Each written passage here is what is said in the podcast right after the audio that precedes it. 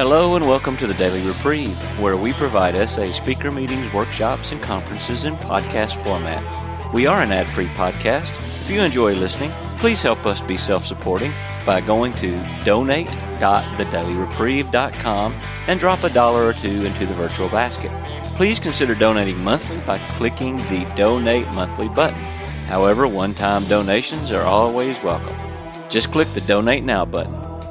Now, without further ado, this episode of the Daily Reprieve.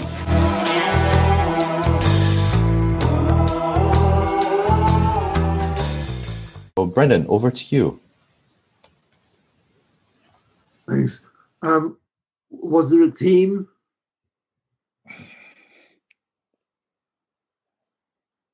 Emotional sobriety. Oh. All right. Okay. All right. Okay. okay. Uh, listen, good morning. I'm Brendan. I'm a sexaholic. Yeah? And um, I just crawled out of bed to be with you people. Yeah.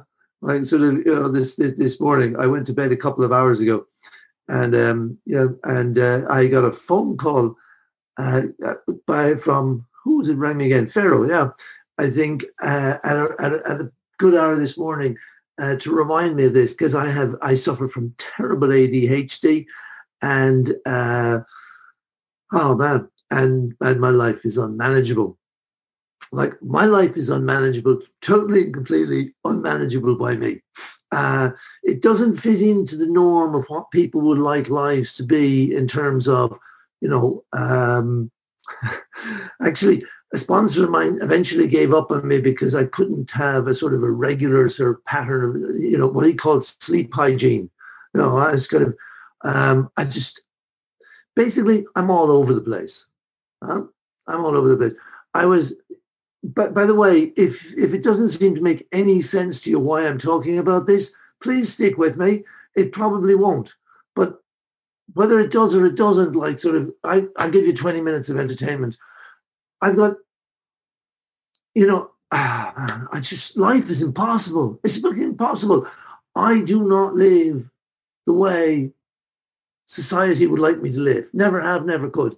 I I saw Akira there. Akira, I, I lived in Japan at one stage, and that was where I had just got into SA when I got to Japan. And I used to go to meetings in Tokyo. I'd go there. I'd often be the only person there.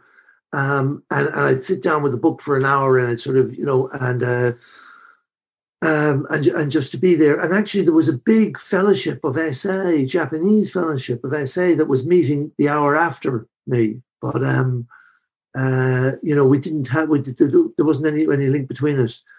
Um, and I had, I had just sort of got into, when I got to Japan, I had just got into SA. Um, but I, I, I lived in in a, a, building. I lived on the fourth floor. I worked on the second floor. I could get up at six o'clock in the morning, but I couldn't get to the office before five past nine. It was just impossible. You know, it was impossible. It, it's just I have these inability to conform to the practical mores or lines or whatever that people have, you know, in this or this. I have some inability to do these things. Um, as a matter of fact, somebody I heard somebody saying that one time that keeping other people waiting is a way of playing God. And I, it's like I, I I don't want to be three minutes early because I have to make up for all this time that I've wasted in the past. So I'm constantly so late because I'm constantly packing, trying to pack more stuff in. And the reason why I don't go to bed till four o'clock or in the morning is because I'm packing stuff in. I'm doing stuff. I'm packing. Sometimes I'm just packing in another movie, you know, because I have to give myself some kind of reward for the day. Um, that might be the third movie, but like I'm, it's I have this sort of this need for something external to give me this feeling like that I'm sort of actually complete. And um, so if I don't seem like the person who could talk about any kind of sobriety, especially emotional sobriety, here you go, uh, my life is unmanageable by me. Now, I happen to have a higher power who I believe is responsible for me being the way I am. And I've got a choice. I can actually say, he got it wrong, or get used to being who you are. And, you know, you can you can work towards being the best Brendan you can be, huh? or you can spend your life constantly saying frustrated because you're not something other than you are. Back early on in life, I wanted everybody to accept me the way I am. The truth I found out is that I need to accept me as I am. And that's been really, really, really important. Now, at one stage, the behavior that I wanted people to accept was behavior which I no longer consider to be acceptable behavior towards other people. That transformation from being the person who wanted people to accept me as I am to me accepting me as I am and liking me as I am is the basis of my emotional sobriety because previously, you know, when I say I've got ADHD, I mean, I'm, I'm kind of an extremist in, in, what I do. And so I've got an extreme version of ADHD, which means that I have a sponsor in another program. I'm supposed to ring him at a quarter to 11 in the evening and, you know, do this thing. I, he, I've been working with him for a number of months now, and I've probably managed to do that on time about well, I wouldn't say a quarter of the time. Many days I completely forget. If I put an alarm on and I put the alarm on five minutes before I'm supposed to ring him, I will hear that alarm. I may pay attention to it. I may just switch it off. I may remember what it's for. If I do remember what it's for, I'd say, okay, I got to ring him in five minutes. That's a hell of a long time because within five minutes, I can easily attach to some other issue. And then a few hours later, remember, oh, I was going to make a phone call. So I have this, this, this, this situation, which is not really, not really a great sort of criteria for the sort of things that I've been trying to do for many years, like to be a researcher. Um, and and and and you know to, to do things where you've got to continuously do something in a kind of disciplined way over a long period of time doesn't happen. Doesn't happen. You know, I went back to do this this this this long term course at university, which involved a lot of research over a long period of time, and you know, to write something. And um, I remember the day my brother picked me up and brought me down from Dublin to Galway. And he, when we got there about three hours later, he said, "You know, you spent the whole way down here telling me how you can't do this." Uh, and that was my life. I can't do this because I'm a I'm, you know, I'm a complete failure. I'm a failure. I, you know, I got kicked out of every school I was in. Well, no, I did. They didn't get me out of infants, but they did kick me out of at eleven. I was got rid of by the Jesuits, you know, and these are the guys who were supposed to go to war, you know. I mean, like, I just couldn't seem to fit in. I was just, I was annoying. My God, I'm an, I was annoying, and I was annoying just because, man, I could not sit still. I couldn't put up. I couldn't be in a place. I couldn't be around. And, you know, and, and relationships and whatever. And so I was a person who never got what they intended to do get done. You know, I've been in, in, in, in um, Malaysia years ago and I, and I was, no, what am I talking about? I was in Malaysia as well, but no, I was in Indonesia and, and I was, I was going to get up and I was going to go out to this famous um, ruins there. And I was just, oh, wonderful. I was really wanting to do it. Of course, the night before I got blind drunk, woke up with the singer and like sort of, you know, completely not going on the trip at all. It was just, you know, it was just, it was chaos. And then I was looking at this earlier on and I was looking at this and I was thinking, yeah, Bozos on the bus. And the bus I was thinking of was the Magical Mystery Tour, you know, which used to head off. They used to have this, this, this magic bus that would go from Amsterdam across Asia, you know, and, and you know, all this sort of hippie sort of thing, whatever. And when I went on that bus, well, I didn't actually go on the bus. I, you know, I it, that was too slow. I flew to Thailand and then headed off from there. But you know, when I when I went, I went. I, I was really, I went there at that time, and you know, one of the first days I got there, I was on a, another bus and I was sitting beside um, a, a, a basically a, sex tourist. I didn't know what it was at that time, but he was going along and he was talking about he was going over to this place, this something beach, and and you know the girls were all going to be there and they're all queued up and it's all really cheap and it's this that and the other. And basically, he's just gone out there for sex. And I'm thinking, this is terrible. This is horrendous, you know. And then, like at some stage, some people took me to a, to to a brothel, and I said, "Man, I, I you know," they said we're going to a party, which are a brothel. I said, "What am I doing here? Like, come out of here, yeah." And it wasn't because I didn't want the sex, but I couldn't I couldn't imagine couldn't imagine like sort of going and, and, and paying sex and, and being there and sort of this thing. It just seemed horrific to me. And when I ended up, the only place I wanted to go for sex was was was to a brothel. Yeah, years later. And, and so my boss was like sort of this this boss that that, that I, I went off looking to be involved in life, and I ended up in chaos and in in in in, in things. I, I suppose I, I got distracted from where I was. I thought I was going with life. You know, I was going off to be into these things. I wanted to be.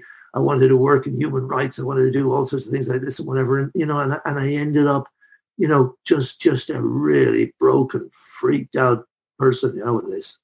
And and there I am in Japan, and I've got, um, you know, I've got about eight years sobriety in AA, and uh, I think it was about five years when I, first got there, and you know, um, and, and I'm going through this thing, and I um, sorry, sorry. I, as a matter of fact, when I think back on it, I wasn't that sober. I wasn't that long sober. I might have been a year or so sober when I first got there.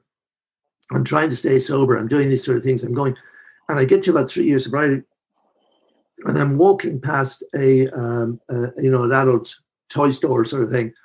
Uh, one day, and I sort of see this mannequin dressed and whatever, and my head starts to go off into a um, into fantasy um, you know, sexual fantasy, and and I'm gone. Like within a block, I'm like sort of completely like sort of in 3D. It's all flashing in my head, and it's saying to me, and I stopped myself and my and said to myself in my mind, if you were there acting out in this way at this particular point in time, what would you do? Uh, if they said you had to have a drink or a drug to carry on, I said I'd, I'd obviously I'd take it, and I realized I have serious problems with alcohol and drugs, and I was now sober for there. I thought like if I don't get sober if I don't get sober in this area of my life, it's going to kill me. Will kill me. There's no question about it. Even if it doesn't kill me physically, it will kill me spiritually. I'll be gone again. And so, so there, I've got powerlessness there, and I've got powerlessness in in ordering my life. I can't, you know, I just can't seem to fit into these things. Even even sober, I can't fit these things. And I got to a point where I had um, I, I, I was staying sober in the program. I was running workshops. I was doing all sorts of things, but I was suffering terribly emotionally um, because my relationship wasn't working out. I, I thought I get into this program and I do the steps and I really do them well. And out there in Japan, like I got my first SA sponsor and I, I, I wrote three books for a, for a fourth step, um, left them in a manila envelope covered with ducting tape in a hotel for this guy to show up. And uh, when he got when he got there, he, he, he get this, and then he got in contact with me. He says, "Brendan, this is crazy. I'm only going to be here for three days, and I'm here to work. No way I can look at all this and read all this stuff, you know." And there again, it was my obsession. I thought if I did this enough, and I got enough of it out there, then my higher power is going to take away all my defects of character, and then I'm going to be back with her. Yeah, the woman that I had you know, I was going to be back with her. So I was going to use the program to get to where I wanted to be. And then I was going to be back with her. And with her, I would be having all the intimacy that I wanted and, and acting out the way I wanted, but just with her. Huh?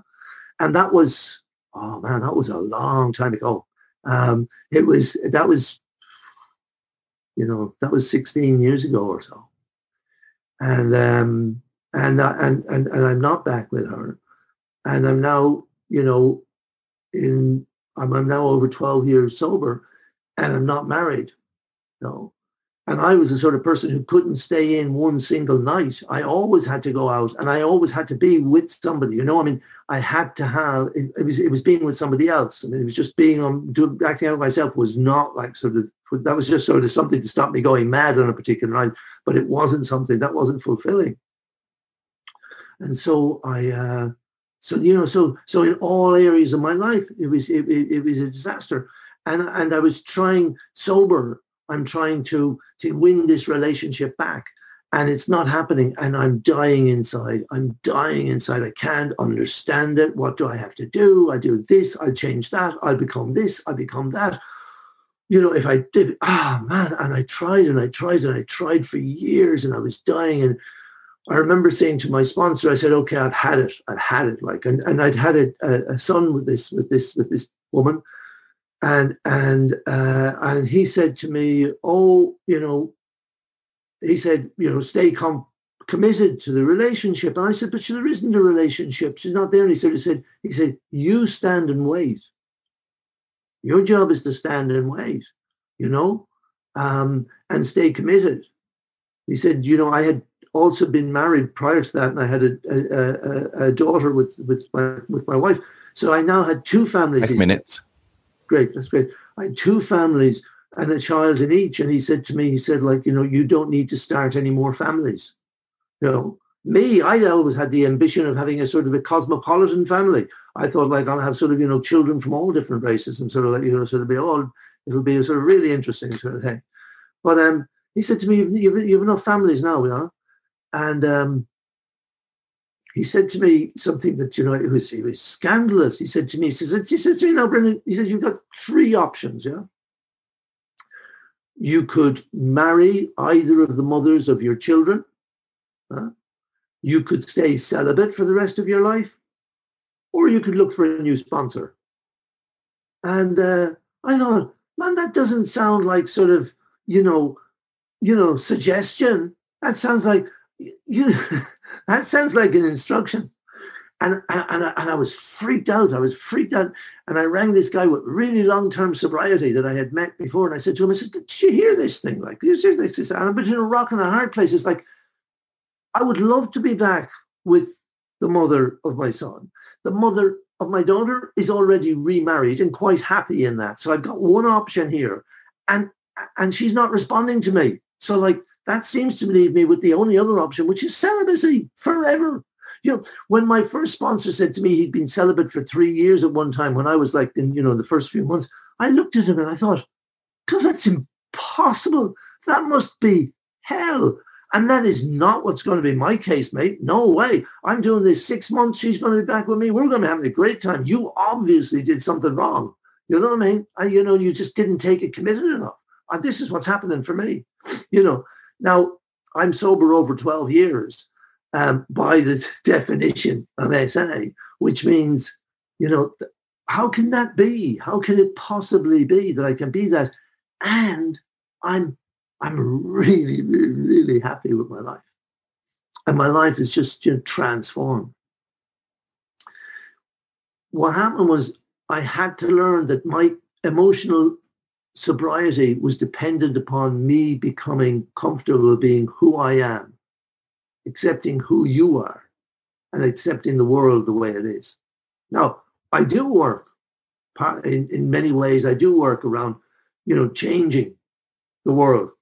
You know, I hope in, in a better way. That's what I like to think I do. But I accept that I have no capacity to change it. I have only capacity like to take my actions in a particular way, which I believe, you know, may be beneficial. And then I have to, but I have to accept the world the way it is, because that's reality. If I don't accept who I am, if I don't accept the job I happen to have at this moment in time, I might want to get a better job. I may want to change. I may have an idea that I'd like to live in another country. I may have ideas as much as I like.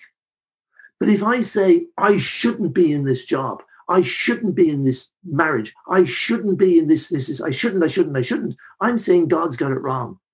And if I'm saying God's got it wrong, I'm not going to be comfortable with myself. And so I worked on this and I heard a tape by a fellow called Tom Brady Jr. And um, by the way, if you want material on emotional sobriety, send me, I leave my email, send me an email and I will send you this because I've worked on this for years and I've listened to a lot of stuff on it. And the two things that I learned was Bill W. from AA wrote an article called Emotional Sobriety, The Next Frontier when he was 20 years sober. And he was about to go into depression again. And he, he realized through work that he did that he was completely dependent on the circumstances of his life and what people were saying about him or to him or making to make him feel good about himself. And that was he was completely dependent and he had to root out that dependence. Because when he didn't get the recognition that he felt he needed to be able to feel alive, uh, and I would used to get that from whatever from from the woman in my life if he didn't feel that, then he would feel like he was dying. He would be in depression. And so I prayed. I learned to pray to God to take away my need for the woman that was that I that I was obsessed with, or any woman to make me feel good about myself. And when I did that, I understood the meaning of the 11 step prayer. God grant that I might seek rather to comfort than to be comforted, to understand than to be understood, and to love than to be loved. Because if I can get that, I will be free. If I'm thinking about what I can give instead of what can I get, if love is an action instead of like sort of, you know, well, I gave 50%, she's got to give 50%. Ain't happening. Ain't happening. You know, I can give all the what I want. My sponsor said to me, I said, but this is so painful, so painful. And he said, yes, she's doing her job perfectly. And I said, what do you mean? He said, she's going I'm- to teach, but she's going to teach you unconditional love. Well, I don't know if I've learned unconditional love, but I have learned to love me as I am with all my idiosyncrasies. Huh? And some of the time I can love all of ye as ye are with all of yours. Huh? And I definitely love the world that it is. And I'm totally in love with my higher power. Anyway, thanks for letting me share. Thanks, Brendan. Brendan. Thanks, Brendan. Thank you. That's great. Thank you, Brendan. Thank you. Um, just a, a, quick sort of uh, announcement to the recent arrivals. Um, you don't have to introduce yourself, but this meeting is uh, recorded. Well, actually, please, if you could, if you haven't already, please introduce yourself in the chat. Um, but this meeting is being recorded, so if you would not like to be uh, recorded, you may send your questions or shares uh, either on the chat or private message me uh, on the chat as well, and I will be happy to read them out for you. Um, so before we start, I'll read the preamble here. In participation, we avoid topics that can lead to dissension or distraction. We also avoid explicit sexual descriptions and sexually abusive language. The emphasis is on honesty, recovery, and healing. How to apply the 12 steps and traditions in our daily lives. No crosstalk, please. If someone feels another is getting too explicit, they may so signify by quietly raising their hand. Okay, so now uh, the floor is op- the meeting is open for shares and questions.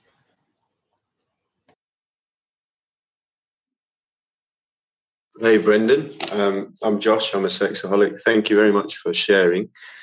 Um, I have one question, um, which is with regards to early sobriety. It must have been really challenging to have ADHD in the way that you do and stay committed or find that stability that sobriety is found in, I guess. Or, or um, for me, I find that if my life's a little bit unstable, then I relapse and I can't stay with the program.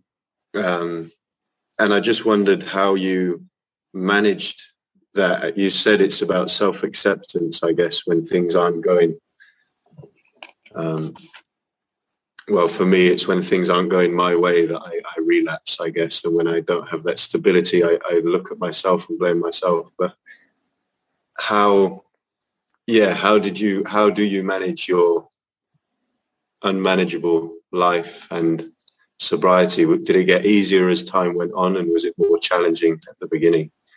I guess. Thank you. Thanks, thanks, Josh. Yeah, it was it was really challenging at the beginning. It just seemed impossible. I mean, yeah, you know, and I was three years around SA, I'd say before I got, um, you know, before I got to, to sobriety. I, you know, I had periods of it, whatever, but I consistently lose it for one thing or another. Um, and you know, Harvey sort of says, like that, if you if you're losing your sobriety, he says you didn't have it. Uh, what what what did it for me was, I at five months sober, I um, I, I was I was I was feeling terrible self pity, and uh, I, I, you know, I was white knuckling for days and days. And I think thinking, I go to the club, I'd go to the club, ah, you know, and then I wouldn't go. And I'd say, well, I don't no, I go tomorrow, you know. But was white knuckling for days, and I was flicking through screens trying to find a football match or something at like four o'clock in the morning, you know, sort of thing, whatever. And and and I didn't find football, but I found a game going on. And and I, you know, and it was you know sort of porn, and so I, I went off it, and I came back to it, and and I just touched myself and then stopped. You know, I literally just touched myself and stopped immediately. And the following day, I told my sponsor, and he said, "Well, he said he, what he would do. He didn't tell me I had to do it. He said he would reset his sobriety days." And I thought, "Oh, you're joking! I should have gone out for a few days and then called him. You know, I should have just like gone really sort of had a whale of a time. And then I'm going to lose my sobriety because I just touched myself. It's insane. You know. So there's somebody on hmm. music there, George. Um, and I, uh, and then I realized that it wasn't the acting out, which was the issue. I had lost my sobriety long before that when I entertained lust. And, and it wasn't the lust which is the problem. And we've got to remember that my, my problem is not lust my problem is not acting out. If that was the problem, all I had to do is stop doing that and everything would be okay. My problem is selfishness, self-centeredness. That's the root of my problem. Yeah? I'm driven by a hundred forms of fear, self-delusion, self-seeking, and self-pity. Yeah? And as a result of those, I step on people's toes and they retaliate. And so my problems are of my own making. I make the problems. I make the fact that I feel uncomfortable, on, on uh, you know, that like sort of my job isn't going to work or this, that, and the other, because I'm damned, I'm insistent on doing things my way. Huh? And then what I do is I go to my drug when things are going bad and people are reacting badly to me and sort of this thing, whatever, and I'm feeling I'm a failure, this thing. So I go to my drug. That's what I do. You know, my drug is the medicine for me, but my problem is my selfishness and self-centeredness. And what will free me from the selfishness and self-centeredness is working the program. So I, I'm an obsessive type of guy. And when I got this sponsor from hell that I had, I used to tell people like, like what he's telling me to do. And he's, he wasn't interested in how I felt. He wasn't interested about how much clothes people had on. What he was interested in was, was I doing the program? Because if I was doing the program, I was going to stay sober. You know? You know? So I had to become obsessive with this. And I had to have, I had to set for me, the, the self-pity took me to the lust, you know, where's my relationship? And then I was acting out. So I had to look back, where was the self-pity coming from? And I started my self-pity with romantic fantasy because I started thinking, I want to have the relationship because then everything will be all right. But then now I don't have the relationship. So now I'm in self-pity. So now what I've done is I've opened up the door to self-pity. Self-pity takes me to a point of so much pain that I have to act out.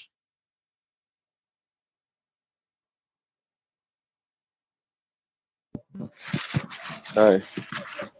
Before you come in, thank you. Um, great, grateful covering sexaholic name Niabe. Um, thank you for your share. Um, I feel like you were sharing about my life because I also do have ADHD, a terrible, terrible one, and um, I'm on, I'm on me- medication actually. And for me, I also really struggle with accepting myself. I think I, I really, really hate myself and you know, there's always this kind of hole in me. And this week I I I relapsed emotionally and also I relapsed physically and it's been very terrible. You know, I'm just super sober for some few hours and it's it's funny because when I was listening to you uh, uh, see about um mention Tom Brady, it just got me I, I almost had goosebumps because yesterday I was listening to him he was talking about acceptance and he was talking about um, emotional sobriety. So I was like, wow, is Brendan like an angel or something? you know, and I'm also in school. I'm studying to be a researcher, but it's hard for me because I can't concentrate sometimes, and I I always act out, and it's like I, I always have so much work to do, and I'm not able to do because I've been acting out, you know. So I I really want to um, ask you that. So were you did, did did you eventually become a researcher? And I also want to ask you um, how you did it, and whether you and also ask you what your thoughts on medication is you know, because sometimes I feel like I need it and other times too, I feel like I don't really need this, you know. So I just want you to share what your thoughts on on that. Okay. What, what I'm going to do is, I, I, you know, if I'm about the medication, um, uh, I'm, what I'm going to say is, if you want to contact me off uh, after the meeting, I'm very happy to to tell you whether to do this thing. I'm not advising anybody on this, but generally, but I can. What I can say is this: is I was 13 years on medication for um, ADHD. And if I hadn't been, I'd never have got through this period of studies. I don't think I would have. Later on, they actually worked, somebody said, you know, they, they re-diagnosed me as having sort of anxiety and they put me on medication for anxiety. And a year ago, I came off the ADHD medicine, you know, and now, now I can't go to sleep. I often like sort of stay up all night, like sort of, you know, I did the night before last and I sort of do this, and I'm okay with it. You know what I mean? I'm like sort of, um, and I've just renegotiated a job. I now work on an island uh, as a development officer on an island. And like I've, I've, just renegotiated my job and said to them, look, you know, they want me to stay on. I said, look, okay, I'd stay on. I do this, but as long as you recognize I'm going to be working flexible hours, and um, and I'll be doing various sort of things. So so judge me on what I produce, not on whether I'm sitting in the office at a particular time to a particular time, because it ain't going to happen. And my higher power doesn't need me to conform to some other sort of thing. My higher power has provided me because with ADHD, I can see like ADHD was described to me by a person with long-term sobriety says like watching 20 TVs at the same time. Basically, it's like being on a Zoom meeting all your life.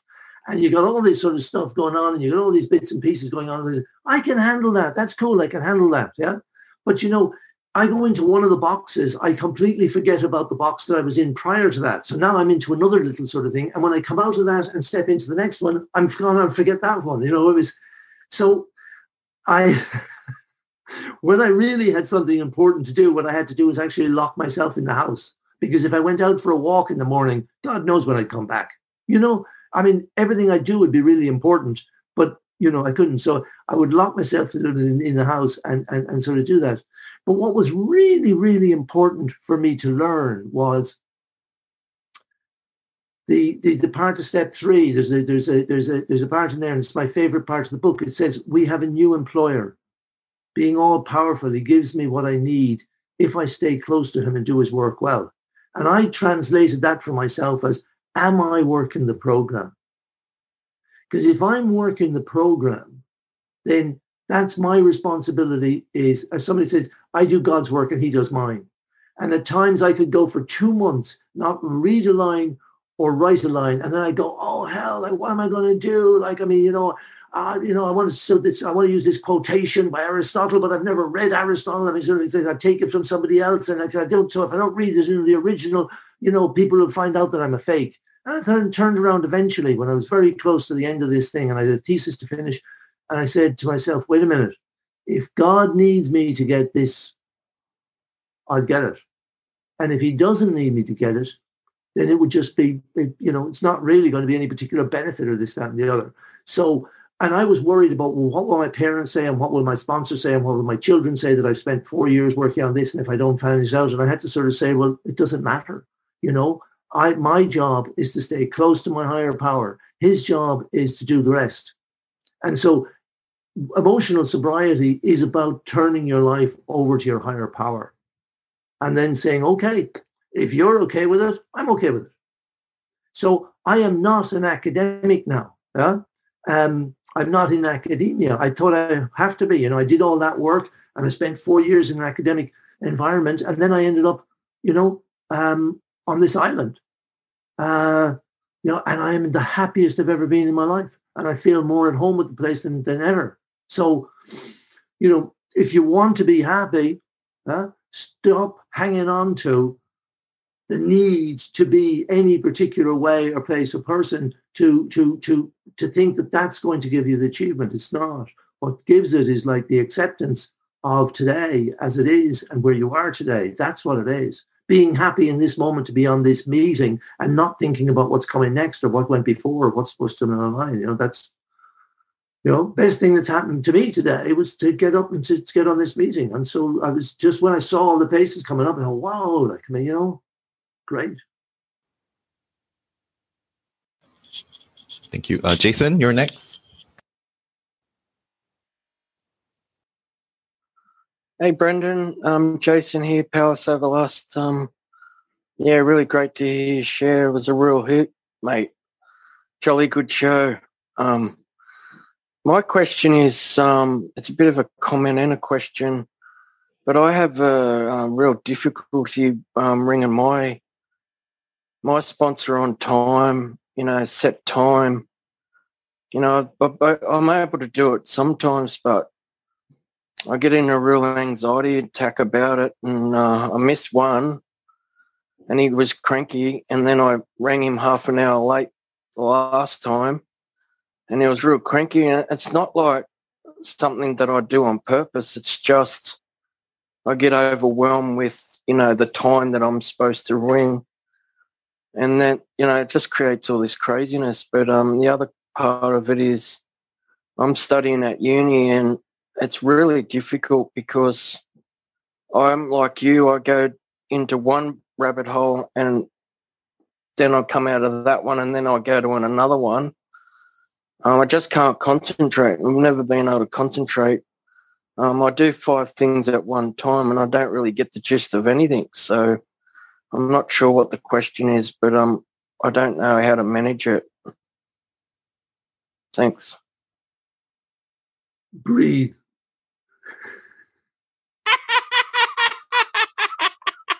Stop it with that breathing crap. I, I, I, as soon as as soon as Jason started there, I said, I know the answer here. I was going to say breathe. It's like, you know, if if I'm going to accept myself as I am, then I have to accept myself as I am. You know, I, I, I would I always leave. I always forget something. I just left my house down the country and came up here to my father's place and I had a big bag full of food, all prepared, and this, that, and the other. I walked out and left that big bag sitting there, you know. And, and, and when I was in the car, I was thinking, I wonder what I left behind. Couldn't think of it, drove off, got up here and realized, oh yeah, there was something. I should have got in and got back again. I should have gone in again because I always leave something behind. And I can remember what it is and drive back to get it, go into the house, find something else I forgot, pick up that, go back out, get in the car and gone and forget the other things. That's just the way it is. And I used to get annoyed with it being like that. You know, now I have to sort of take the actions to try to help myself.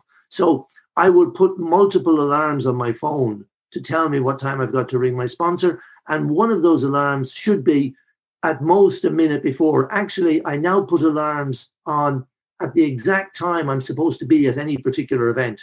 Another one 10 minutes before it, and another one an hour or a day before that. Uh, and, and if I'm invited to be on a thing like this, I ask somebody to ring me to remind me. Um, because even if I put things in diaries and whatever, I can still miss it. And and I do miss things. I missed a meeting with a government department the other day. I got the time of this sort of thing. And you know what I say to myself? My higher power probably thought it was better that I didn't go there. Yeah. Because like I was going to be there and the other people were there and I was going to I was going to bitch about something. So like, you know, higher power just decided I didn't need to be there. That's cool. You know, my higher power has got it all under control and he needs me to be he give me exactly as much power as i need today to do. And whatever i did today was what he had planned. And any more of that was just like it's irrelevant. It's irrelevant. Today everyone i mean everybody is exactly as they're supposed to be right now. Now it's only up to yourselves to sort of start saying okay i'm i'm supposed to be like this today but i hope i might be a bit different tomorrow. Okay take some action but tomorrow, when you get there and you find yourself as you are, you say, okay, this is who I'm supposed to be today. Huh? So you accept that and spend a lot less time complaining about who you are and where you are and being pissed off with yourself.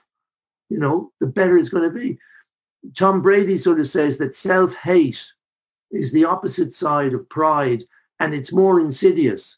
Because when I'm hating myself and when I won't forgive myself and when I'm saying I should be different and I'm like sort of coming down on myself, then I'm not accepting the forgiveness and the love of God and, you know, uh, of my fellows.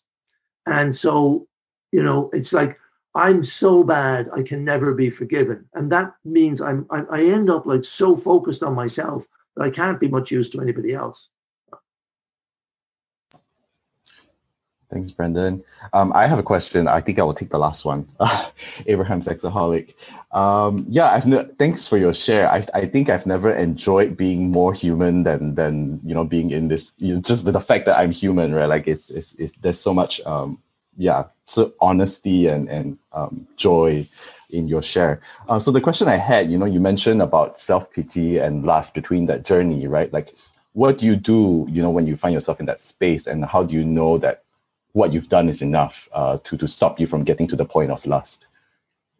Well, you know, there's, there's I like lust can come upon me in in a second. Like we're walking down the street and some woman, it's something about her, and it's just a secondary thing, and bang, I can be gone off in lust, and like just my my head is gone, obsessed about her or what's going on with this thing. And I'm man, I've got to get to a meeting. I've, but that meeting is going to be too far away. I've got to get on the phone. Can do all these sort of things you know, and I have to just remember that I am a sexaholic. But how do I stay away from putting myself in the situations where that's likely to occur? Well, first of all, I decided I had to have zero tolerance towards romantic fantasy. And I had to give up the expectation that by doing this program, I was going to end up in the relationship where I was going to be having the sex, which is going to sort of give me fulfillment. Because there is a possibility that I will be celibate forever. So I had to be able to accept that, like, sort of, I'm, I don't get to say whether I'm going to be in a relationship or not. It's not because I do things in a particular way that they're going to come out in a particular way. All I can get is, do have I surrendered to my higher power, whatever my life is going to be? Now, you said that to me with two days sobriety, and I go, you're out of your tree. I'm going to do this for six months and I'm going to be sober and I'm going to be with her or him or whatever sort of it. I'm going to do this and it'll be all right, you know, because I've got it planned what's needed for me to be okay. So I have to actually surrender my idea of what's okay. And so I had to give up on the expectation of the relationship. Then I had to give up a year later. I started talking about giving up the hope because when I'm hoping and I'm saying, oh, I'm really hoping it's going to happen, it's sort of like I'm sort of saying I won't be happy until it does. So now I'm putting off the possibility of being that. And then I had to give up the, the, the desire for the relationship. It's like, you know, if it's in God's plan, okay. And if it's not in God's plan, okay. It's like, you know, I would desire to be, uh, you know, I man, I would really like to get a Nobel Prize. You know what I mean? I sort of think of it. You know, I've always thought like Nobel Prize, give me a Nobel Prize and I'll be really happy with life. You know what I mean? And as somebody said to me, Brendan, you don't do anything to get Nobel Prizes for. You know, and I so, so, so just get a, I had to give up that. And then finally, I had to give up the um, the the the need the need to be in some other situation because I thought that other people wouldn't really respect me or recognize me or whatever or things until I had that, whether it's the job or this, that, and the other. And so the need to be anywhere or in anything or different in any way from what I am so that other people accept me, I have to give that one up. And the last one I had to give up was the anger. You know, I had to give up the anger at God for not giving me because of all I'm doing. Yeah? And recognize that the truth of the matter is I'm really, really, I, I get on really well with myself. And like sort of I live on my own and I, you know, I, I'll finish on this. I sort of sort of said like the one thing about living with yourself, if if there's a towel on the floor, there are options. Huh? Okay. Thank you, me a piece. Hey, thanks. Thanks for the share. Thanks, thanks Brendan. Uh, that was great. Um, but don't leave your towel on the floor. Um, yeah, that's all the time we have uh, for shares today. We will have a parking lot, so folks are more than welcome to uh, stay on, and uh, depending on if Brandon has time. But uh, the parking lot will be open. Uh, so now it's time for yeah, our I'll be here. I'll stay. I'll yeah, stay. it's time for our seventh tradition. While we pass the basket, uh, do we have any announcement from the secretary? The, so we do have a, a, PayPal account, which is in the chat. Um, yeah. Any announcement from Titus? Hi everyone, uh, Titus Sexaholic. Uh, first of all, I want to thank you so much, Brendan, for coming. I'm, I'm really glad I'm here today, and I don't think I'm the only one. So uh, thank you so much. Now, for those who are new to Bozos on the Bus, we meet every day at the same time. Uh, every Friday, we have different speakers coming along. And on Tuesdays, we read uh, from 12 and 12. On normal other days, we read from the White Book. So uh, welcome to come back. Thanks. Thanks, Titus. We have no use of fees, but we are self-supporting through our own contributions. Um, could someone read the 12 promises, please? Oh, no, the 12 uh, traditions, sorry. I can do that.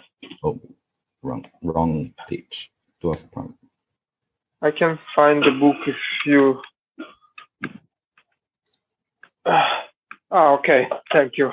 Thank you, Abraham.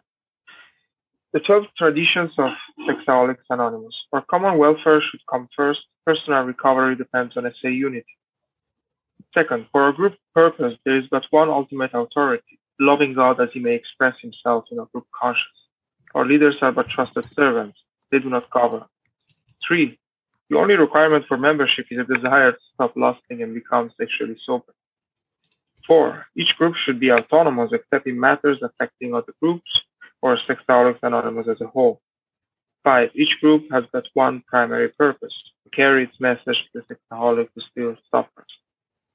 Six, an SA group would never endorse, finance, or lend the SA name to any related facility or outside enterprise, as problems of money, property, and prestige divert us from our primary purpose. Seven, every SA group ought uh, to be fully self-supporting, declining outside contributions. Eight, uh, Sexaholics Anonymous should remain forever non-professional, but our service centers may employ special workers. Nine, uh, SA as such should never be organized, but we may create service boards or committees directly responsible to those they serve. Ten, uh, Sexaholics Anonymous has that one primary, has no opinion on outside issues, hence the same name would never be drawn into public controversy. 11 our public relations policies based on attraction rather than promotion. We need always maintain personal anonymity at the level of press, radio, films, and TV.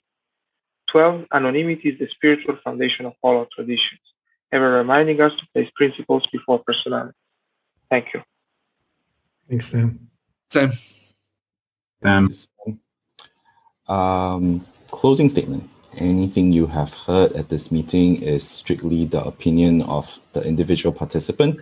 The principles of SA are found in our 12 steps and 12 traditions. This is an anonymous program. Please keep the name, address, and phone number of anyone you meet or learn about in SA to yourself. And what we say here, let it stay here. Here, here. Yeah. We Yeah. never identify ourselves publicly with SA in the press, radio, TV, or films. N- neither does anyone speak for SA. Could someone read a vision for you?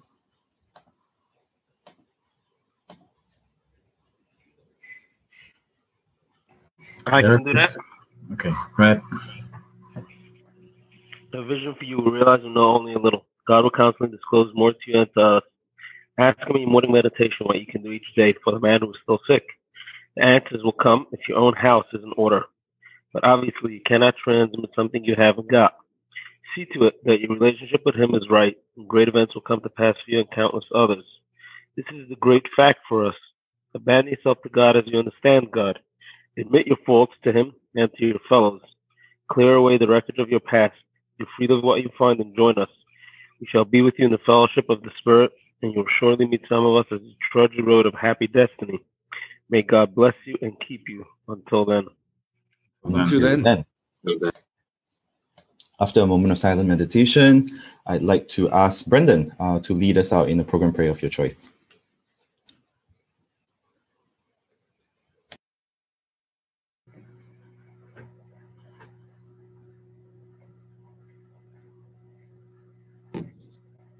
Uh, Brendan, you're, you're muted.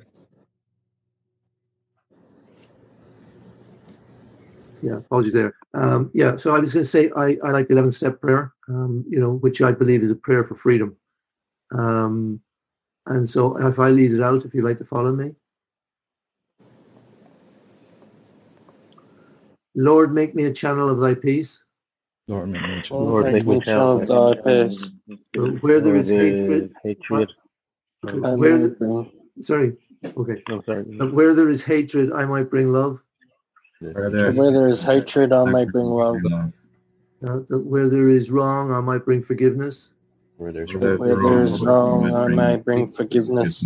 Where there's discontent, I might bring peace. Where there's Where there is discontent, I might bring peace. Where there is error, I might bring truth. Where. Where there there is is error, It might bring I may bring truth. Where there's doubt, I might bring faith. There Where is there's doubt. I. Uh, where there's despair, I might bring hope. Where there's Where Where there is despair, I may bring hope. Where there are dark shadows, that I might bring light. Where there are dark shadows, I may Sun bring light. Where there is sorrow, that I might bring joy. where there is Where sorrow. Where there is Sorrow, sorrow, I might bring joy. God grant that I might seek God God grant grant that I may Thee. rather to comfort than to be comforted, comfort comfort and be comforted. To understand than to be understood, to understand and to be Be understood. understood. Understood. to love than to be loved.